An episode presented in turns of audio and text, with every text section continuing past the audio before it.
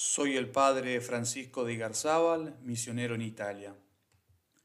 Evangelio según San Lucas.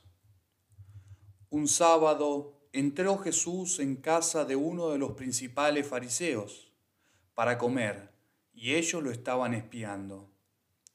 Notando que los convidados escogían los primeros puestos, les decía una parábola. Cuando te conviden a una boda, no te sientes en el puesto principal, no sea que hayan convidado a otro de más categoría que tú, y venga él que os convidó a ti y al otro y te diga, cédele el puesto a éste. Entonces, avergonzado irás a ocupar el último puesto. Al revés, cuando te conviden, vete a sentarte en el último puesto, para que cuando venga el que te convidó te diga, Amigo, sube más arriba. Entonces quedarás muy bien ante todos los comensales, porque todo el que se enaltece será humillado, y el que se humilla será enaltecido. Palabra del Señor. Decía San José de Calasanz, no es humilde quien no desea ser despreciado. A todos nosotros nos encanta que nos elogien, que nos reconozcan, que valoren lo que hacemos. Pero cuando en vez del reconocimiento, en vez de los aplausos, se nos presenta una humillación, nos ofendemos, nos angustiamos. Esto manifiesta que aún nos queda mucho por adelantar en el camino de la humildad. Cristo es muy claro en el Evangelio de hoy. Todo el que se enaltece será humillado, y el que se humilla será enaltecido. Una vez más, Cristo nos muestra la importancia de la humildad. Pero ¿por qué tanta insistencia sobre la humildad? Porque la humildad es sinónimo de santidad. Jamás podré ser santo si no busco vivir seriamente la humildad.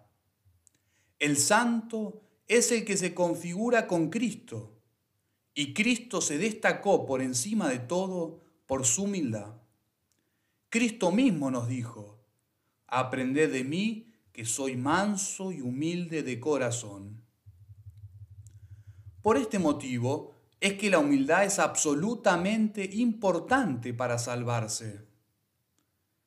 En el cielo podremos encontrar santos que capaz no dieron mucha limosna, porque no la tenían. En el cielo podremos encontrar algún santo que no hizo mucha penitencia, o podremos encontrar algún santo que no fue del todo paciente. Pero no vamos a encontrar absolutamente ningún santo que no haya sido humilde porque justamente la humildad es el fundamento de todas las demás virtudes. Sin humildad, todas las demás virtudes se convierten en vicio.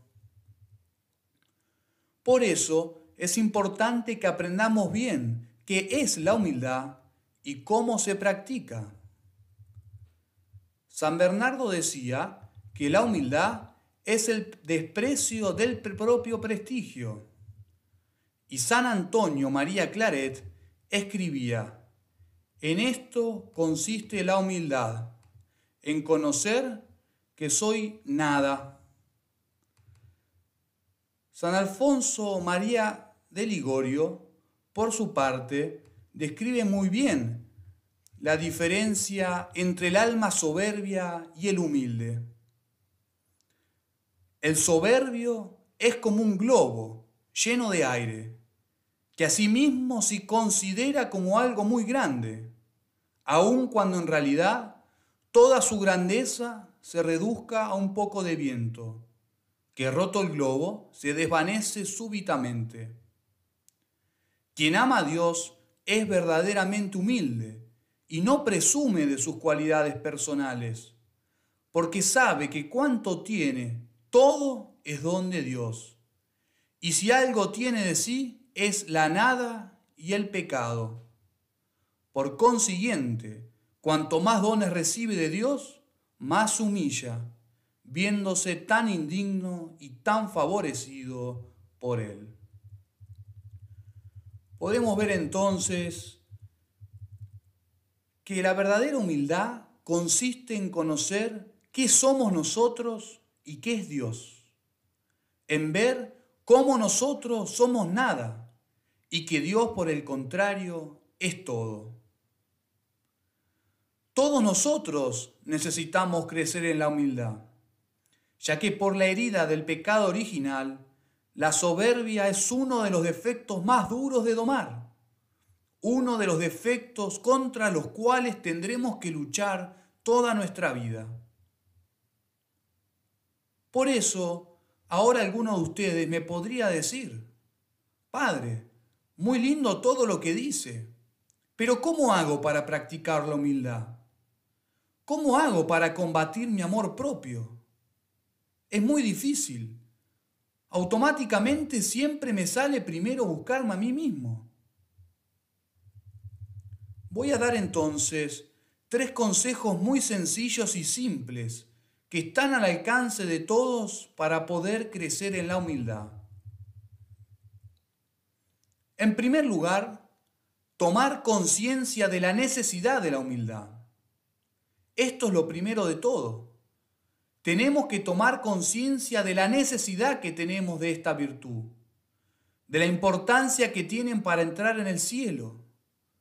Porque cuando uno toma conciencia, entonces comienza a estar atento para adquirir esta virtud que tanto nos hace falta. En segundo lugar, tenemos que aprender a aprovechar todas las situaciones que se presentan a diario en nuestra vida para practicar la humildad. Todos los días se nos presentan cientos de ocasiones concretas para practicar la humildad, que debemos saber aprovechar.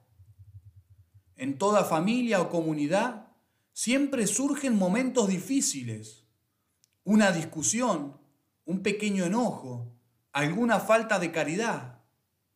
Tengo que aprender a practicar la humildad en esas pequeñas ocasiones que se presentan. Tengo que aprender a decir perdón cuando me equivoco. Tengo que aprender a guardar silencio cuando me acusan falsamente. Tengo que aprender a ofrecer las humillaciones que se me presentan. Pero ¿por qué esto? ¿Por qué hacer esto que es contrario a lo que brota espontáneamente de nuestra naturaleza? Simplemente porque este fue el camino que eligió Cristo y por lo tanto el camino que nosotros debemos seguir.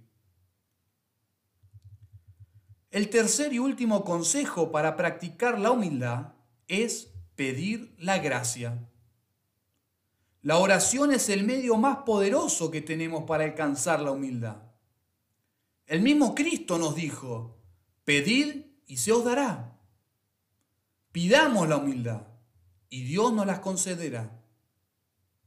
¿Cuántas veces he pedido en mi vida a Dios la humildad? ¿Con cuánta insistencia he suplicado?